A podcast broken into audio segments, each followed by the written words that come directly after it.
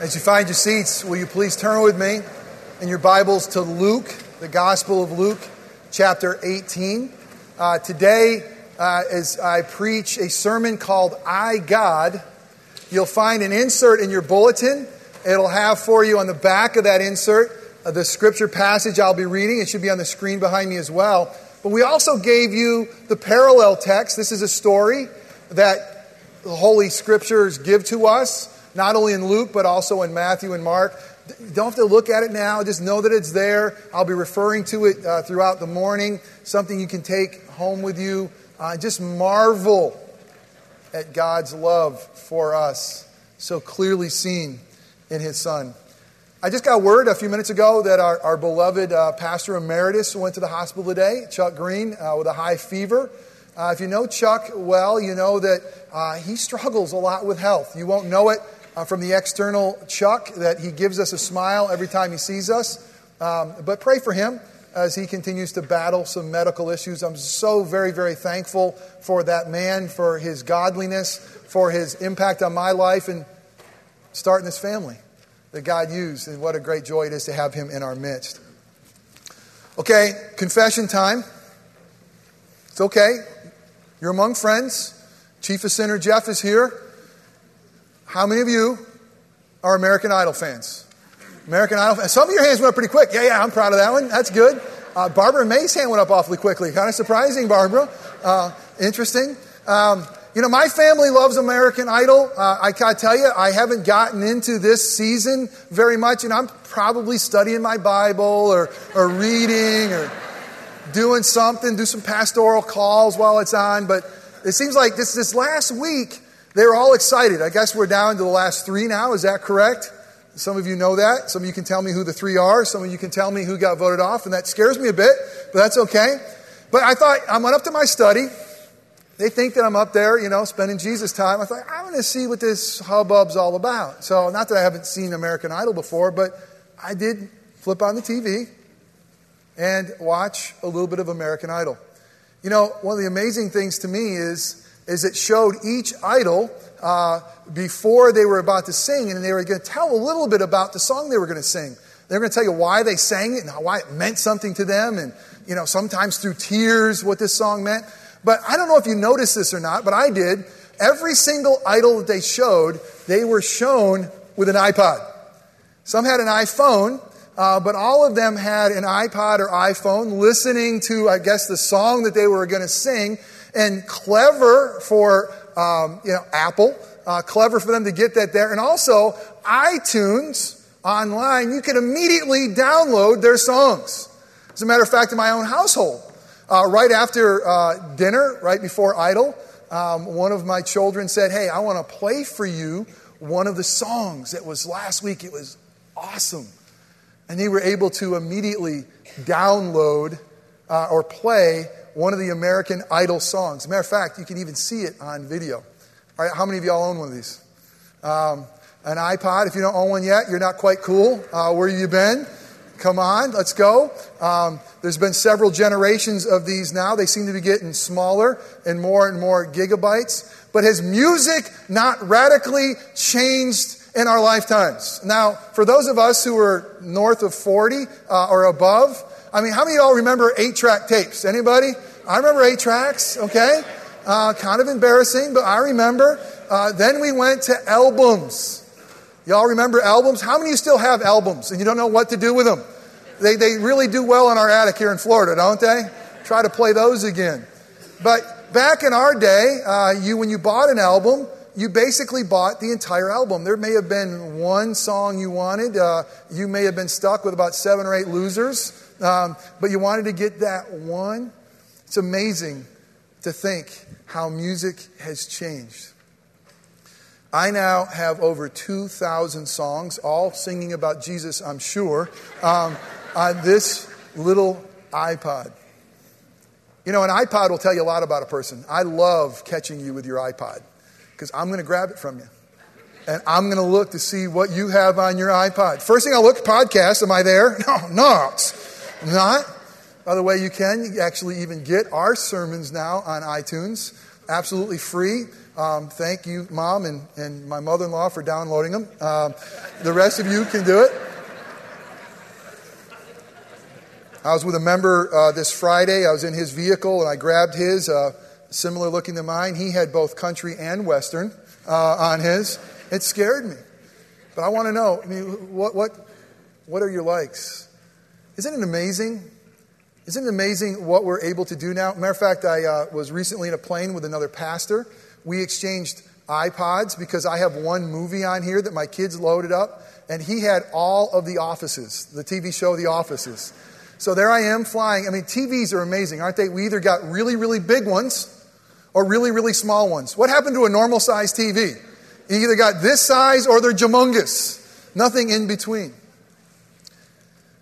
We live in a society that we want to pick our own idols.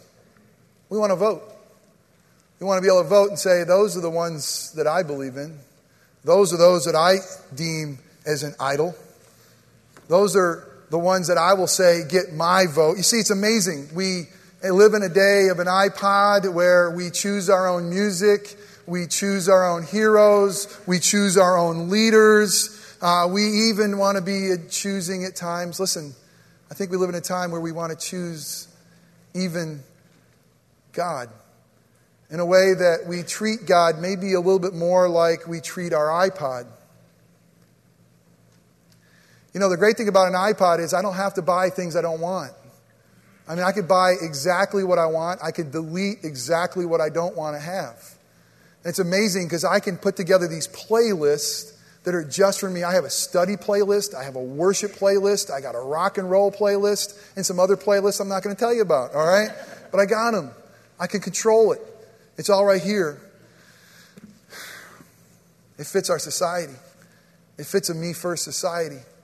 It fits a society that says, make the experience fit me, make life fit me. Let me download what I want and discard what I don't. The question I want to ask you this morning is this Do we do that with God? Do we want to have an iGod as well as an iPod? You see, this morning's text tells us of a man well before the ever invention of a iPod who wanted an I God. He was a good man, he was moral. I mean, this man we're going to look at had every single thing that any man would love to have.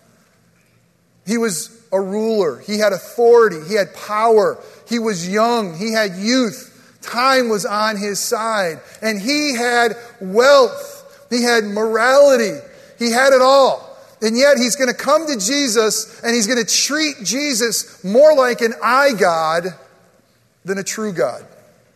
More like an I God that he wanted to manipulate and he wanted to download and he wanted to fix, and less like one that he wanted to bow a knee to Jesus. This rich young ruler basically came to Jesus and says, Hey, Jesus, good teacher, tell me what I must download to receive eternal life. I got everything else. I'm just missing one little thing. Tell me what I need to download. What's not on my playlist so that I can have eternal life?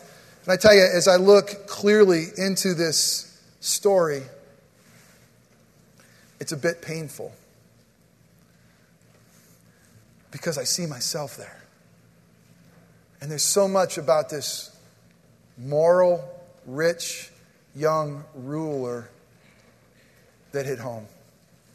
It's my hope and prayer that God would speak to you as He has spoken to me. Hey, what we're going to do is this. Again, there's this insert in your bulletin if that's helpful. But let me, let me give you a little bit more uh, uh, background. We're going to jump right in. This morning's sermon called I God is going to be the portal, the door in which we're going to go through that will start my summer series. And I'm going to be preaching on the deadly sins of Orangewood. And again, don't squirm because know that God's got to deal with me long before He deals with you. Okay? So I've been praying, I've been wrestling, saying, God, what is in our life that you want to purge out of us? And I really believe that this message today about desiring to have an I God is, is, is the entry to what we're going to look at as Orange Orangewood's deadly sins. You can pray for me. I don't know if I'm going to do seven or ten. Okay? Right now I'm at seven, wrestling with ten. So say, all right, Lord, just back them off a little bit. Seven's plenty. Uh, also, some good news is um, they are available to you, so I know your summer schedules might be traveling. You'll be able to uh, pick up what you need. So turn with me to Luke chapter 18. We're going to read God's word. It's a familiar story, uh, looking at verses 18 through 30. Again, you'll have that in your insert on the screen. Take it home with you. You'll also have the parallel uh, synoptic gospels text. Let's be mindful that we're going to read God's word. This is a great part of worship, public reading of God's word. It's holy, it's inerrant, it will never lead us astray. And to show proper respect to God's word, would you please stand with me as I read and you uh, listen along?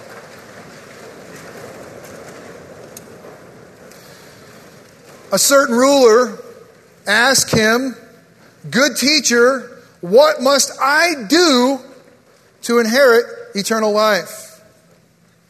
Why do you call me good? Jesus answered, No one is good except God alone. You know the commandments you shall not commit adultery, you shall not murder, you shall not steal, you shall not give false testimony, honor your father and mother. All these I have kept since I was a boy, he said.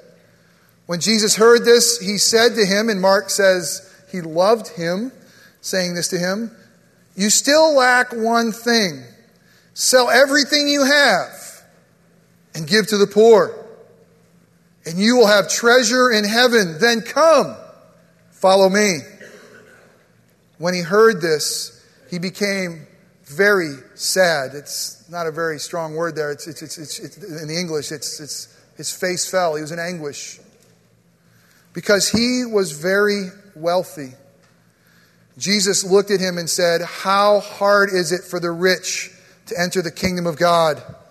Indeed, it is easier for a camel to go through the eye of a needle than for the rich to enter the kingdom of God. Those who heard this ask, Who then can be saved? Jesus replied, What is impossible with human beings is possible with God. Peter said to him, We have left all we had to follow you. Truly, I tell you, Jesus said to them, no one who has left home or wife or brother or sisters or parents or children for the sake of the kingdom of God will fail to receive many times as much in this age and in the age to come. You may be seated.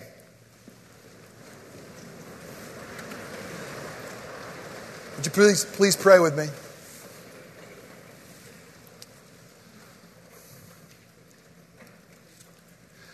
And Father, here we are again. I sit before your people completely inadequate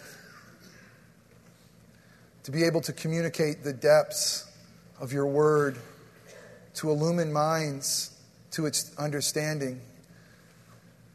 But Father, you do something mysterious every week and something glorious is that you choose to use broken vessels to communicate pure truth. So, Father, that's what we ask happens again this morning. That God, you'd quiet our hearts, that you'd open up our ears to hear not my words, I don't have words of life but you do. The Father, through the preaching of your word, that your Spirit would illumine our minds so that we could understand what this means. It's, it's a bit difficult. It seems like you're teaching morality. It, it seems like you had somebody who wanted to know about eternal life and, and they went away not getting it. This was a moral, good person who didn't get it. So we must, we must, we, we beseech thee, understand what this means.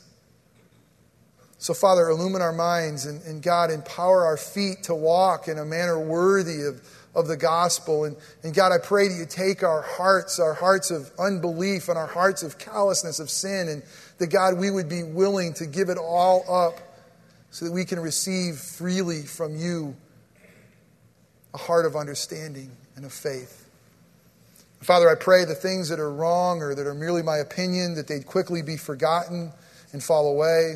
I pray that the things that are true, the things that contain the good news of Jesus Christ, that you would use those things to make us more like your Son, who's a lot more than just a good teacher, who's Savior, who's Son of the living God.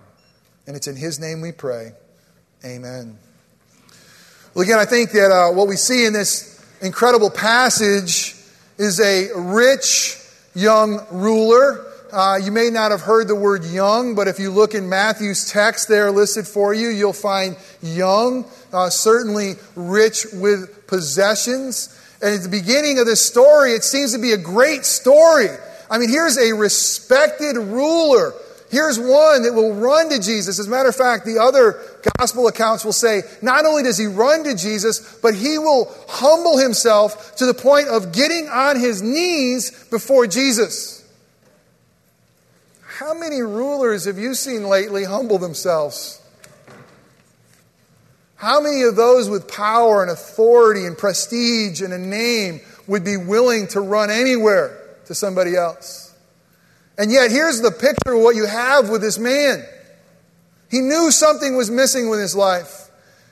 We would look at his resume. We would look into his retirement account. We would look at his business card. We would look into his life, and you and I would probably judge this man as one who has it all.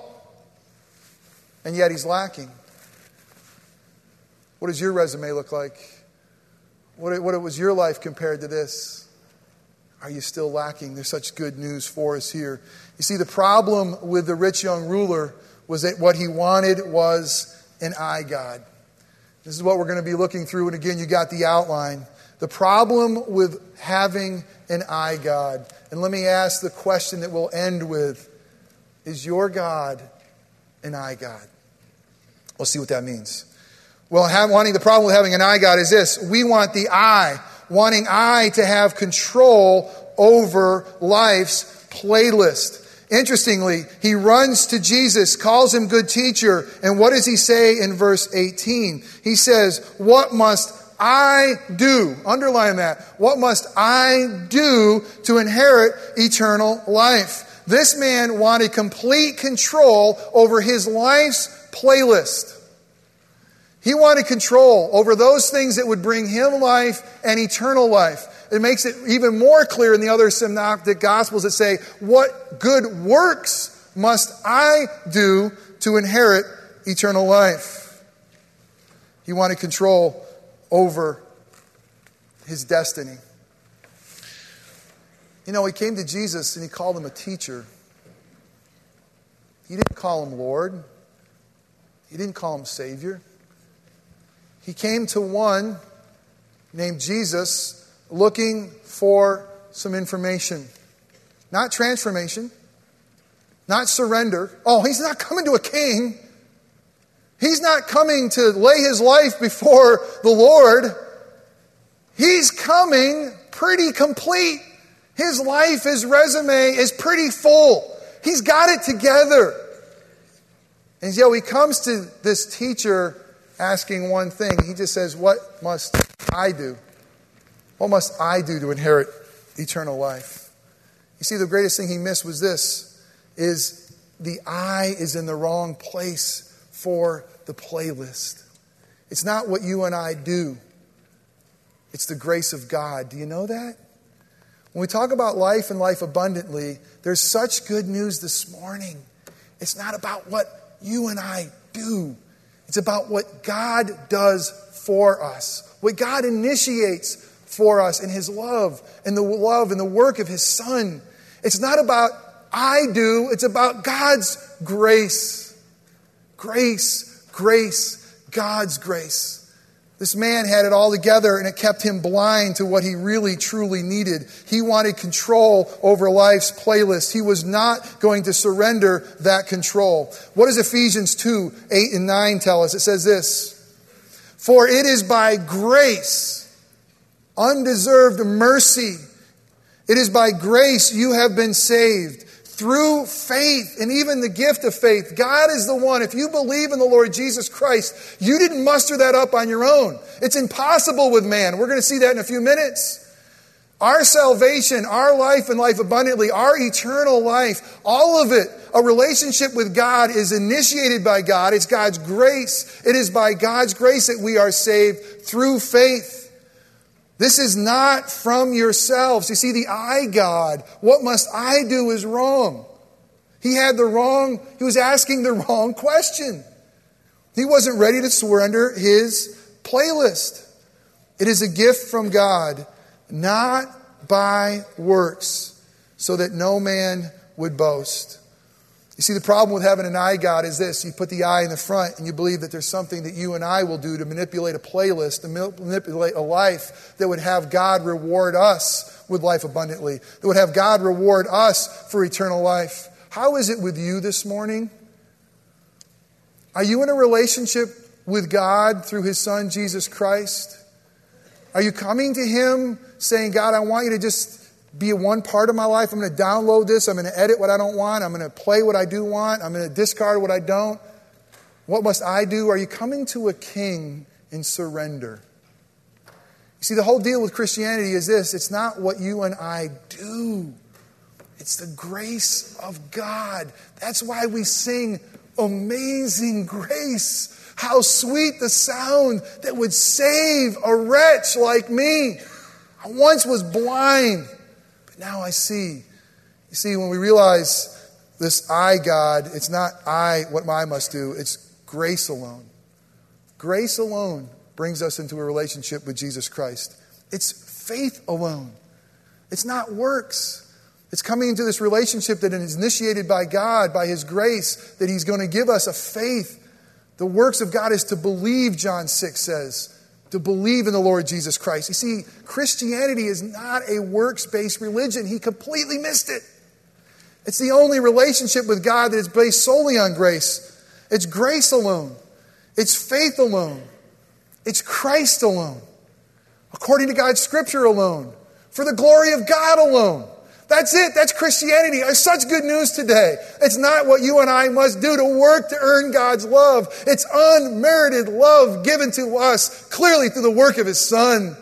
It's grace. It's mercy and it's abundant in the face of Jesus. Rejoice. It's for the most lost sinner, but oftentimes it's the most righteous sinner that doesn't get it. Okay, wanting an I God, what's the problem? Well, you want to have I control life's playlist. Here's the second problem wanting I to have control over what is good. Very interestingly, here is a man who's going to run and humble himself before Jesus. He's going to kneel before him. He's going to ask him a seemingly phenomenal question about eternal life. You think Jesus would want to steer him that way. You would think this man right here, man, if Jesus got this guy in, he's got power, he's got money, he's got influence.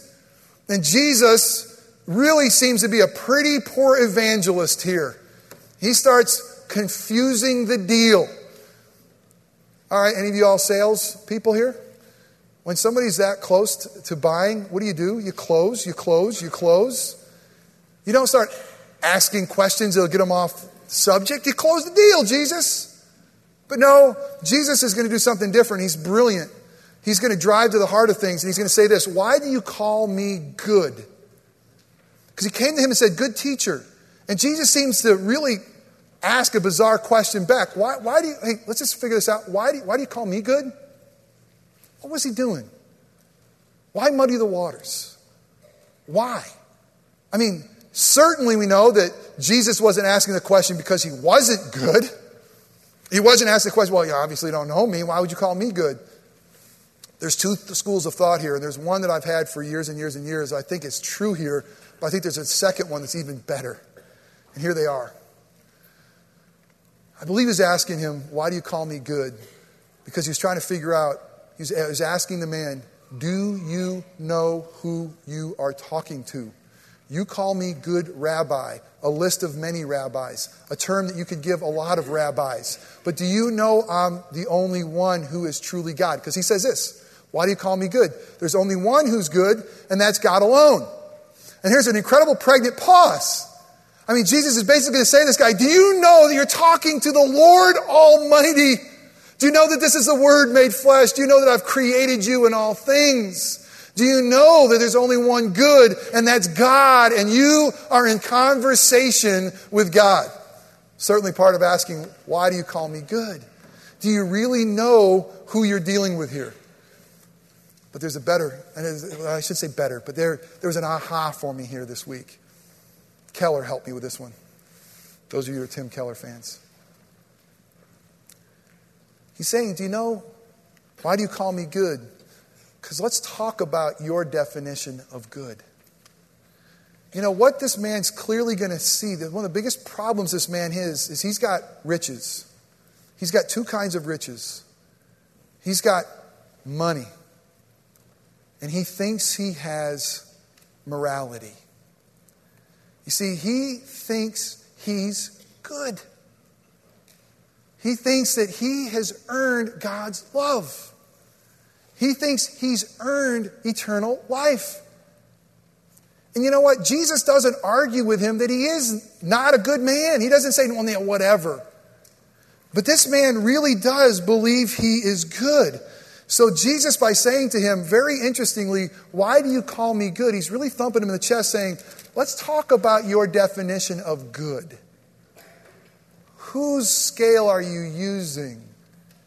Rich young ruler, are you looking at the Gentiles and debase, debase, uh, basing your decisions that way? My brothers and sisters, let's talk about us. Do we look at our neighbors and say, I'm pretty good, man? I mean, I'm sober most nights. I'm not cheating on my family. I'm paying taxes. I mean, compared to, compared to, compared to, I'm good. And Jesus was saying, the problem with an I God is this you want to have control over what is good. Who tells us what is good? God and God alone through His Word. Because listen to verse 21. The problem with having an I God is the belief that I is good enough. Listen, he believed that I was good enough. Look again at verse 21.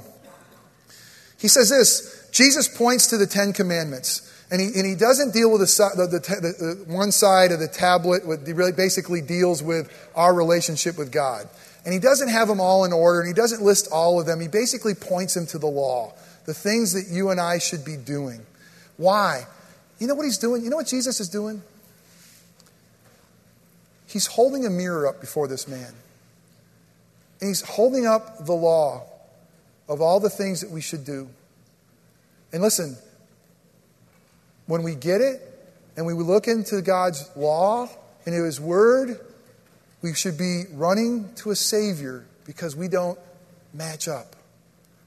But this, this, this rich young ruler, he looked into God's law. Jesus says, You know, you know the things that you're supposed to do. And you know what he says? You know the arrogance of this man? You know what he says? I've done them all. Matter of fact, I've been Johnny Good little boy my whole life.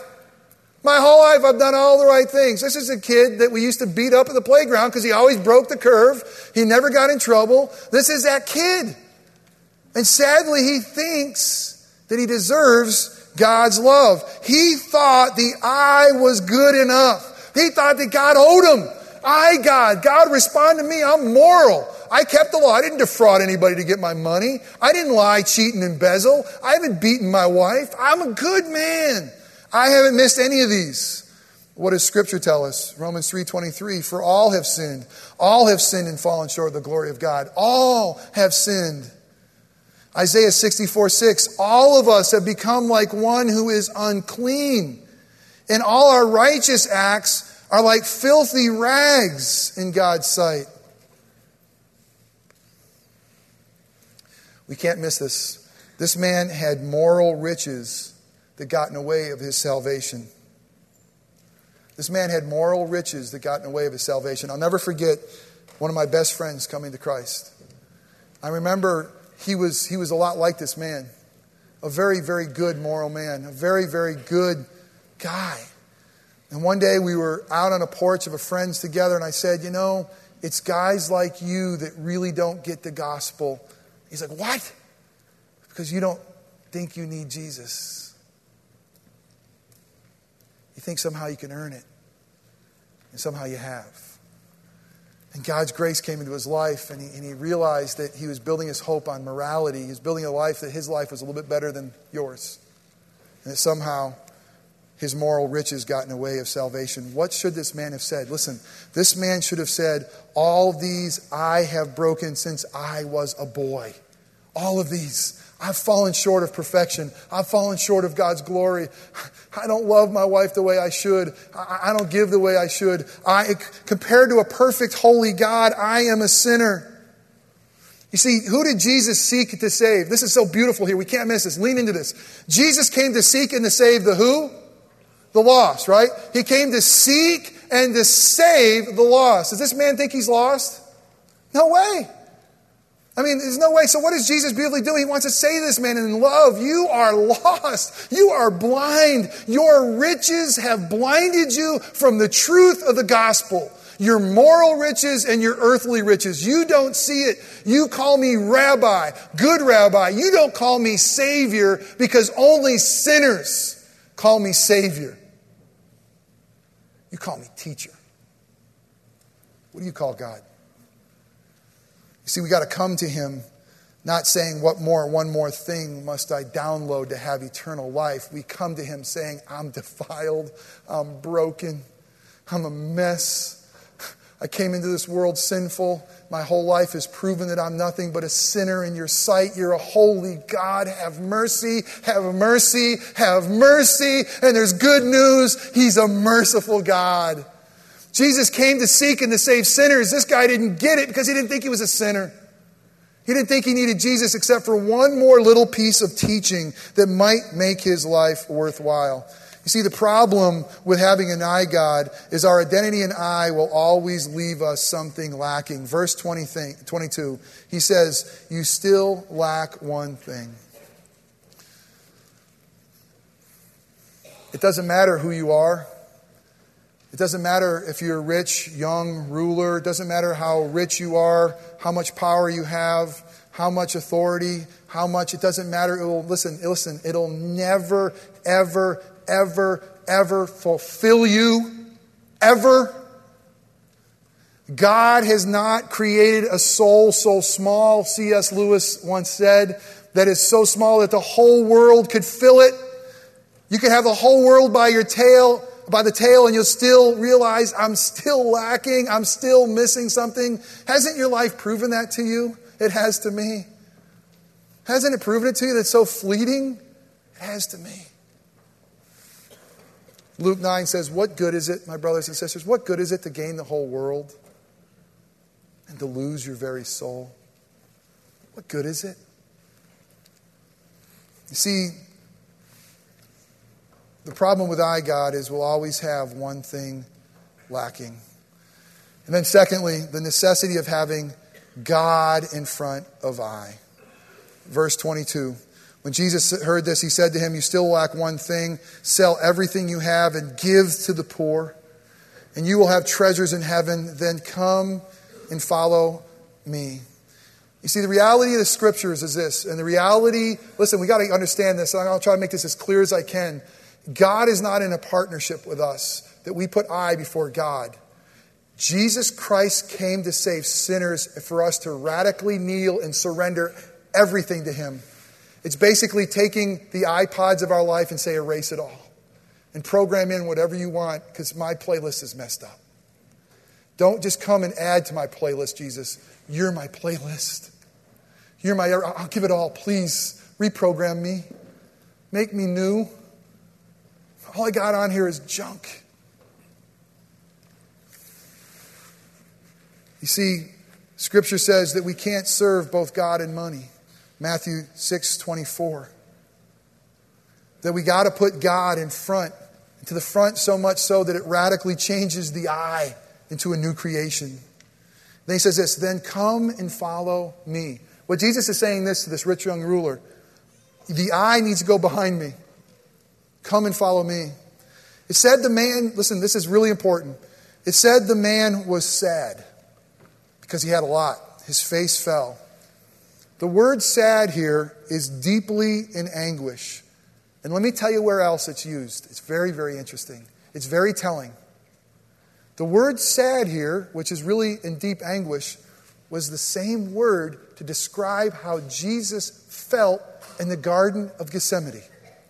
Remember sweating blood? Remember, Lord, remove this cup from me? Remember the anguish that Jesus was in right before the cross? He uses the same word that this man had about his riches. Why? Why was this man in anguish? Why was he in anguish? What Jesus said, why in the world was there such trouble in his soul that he wanted to sweat blood? Because money and his morality was his God. It was his identity. It was his worth. It was his security. When Jesus was in the Garden of Gethsemane, he knew he was going to lose his father, and he knew that he was going to be separated even for a moment from his father's love and security and identity and name, that God was going to turn his back on him. Jesus was in agony because that meant everything to him. His father was everything. I've come to do my father's work. The father and I are one. I do nothing apart from the Father. That's my identity. It's my security. It's my life. It's my joy. Don't separate me from the Father. And what does this man say? Don't separate me from my riches. They're my identity. They're my Father. They're my joy. They're my security. How sad. He walked away from the one who gives life and life abundantly in anguish because he could not relinquish that which had given him identity and security and worth. How is it with you and me? Look at how radical this gospel really is. You looked at him and loved him. Why? Because I believe that Jesus is the ultimate rich young ruler. That's who Jesus is. Jesus was the ultimate one with power. He was the ultimate one with riches. He was the ultimate one in authority. And listen, Jesus never asked us to do anything he wouldn't do himself. The rich young ruler already gave it all up. He already sold all of his possessions and gave to the poor like you and me. He gave it all up so that we could be rich. And Jesus says, Come and follow me because I've left the Father and I've sold the riches so I can become poor, so I can make you rich. That's the gospel. That's the ultimate rich young ruler and what he has done for us.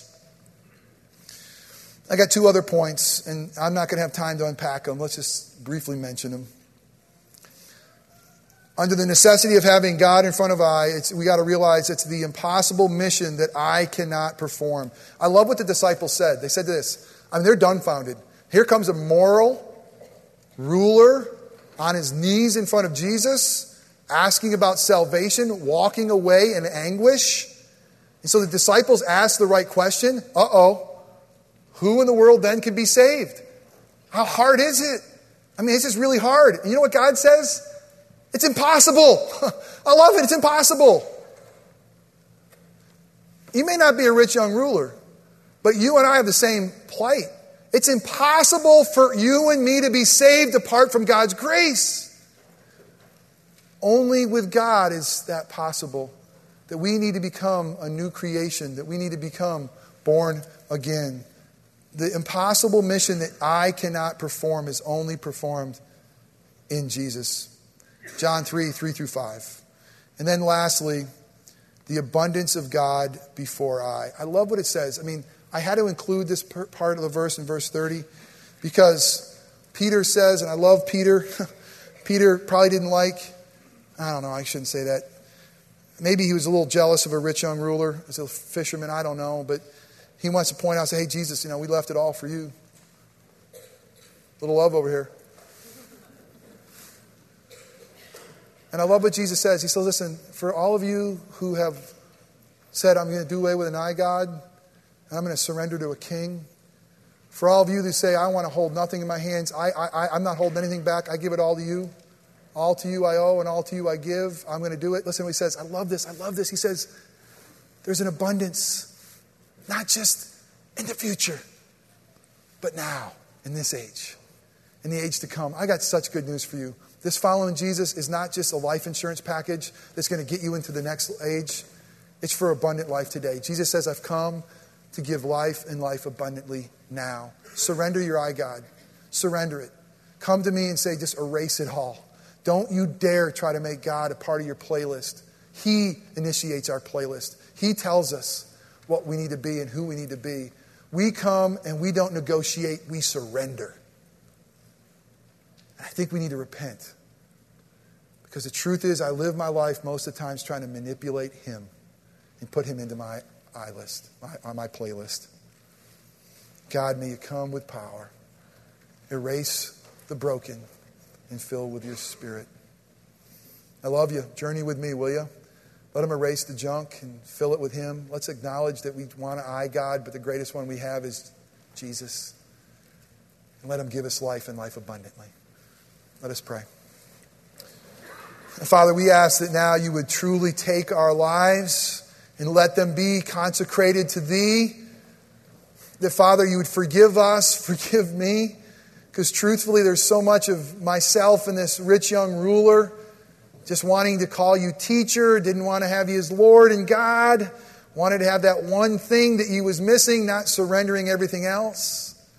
And Father, I pray for any here today, any here today that are looking for that one thing apart from surrendering all, that today, by your grace and mercy, the impossible would take place, the miracle of new life in Christ.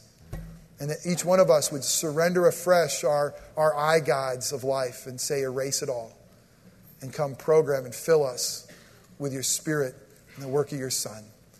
We pray all this in Christ's powerful name. Amen. Let's stand and sing, Take My Life.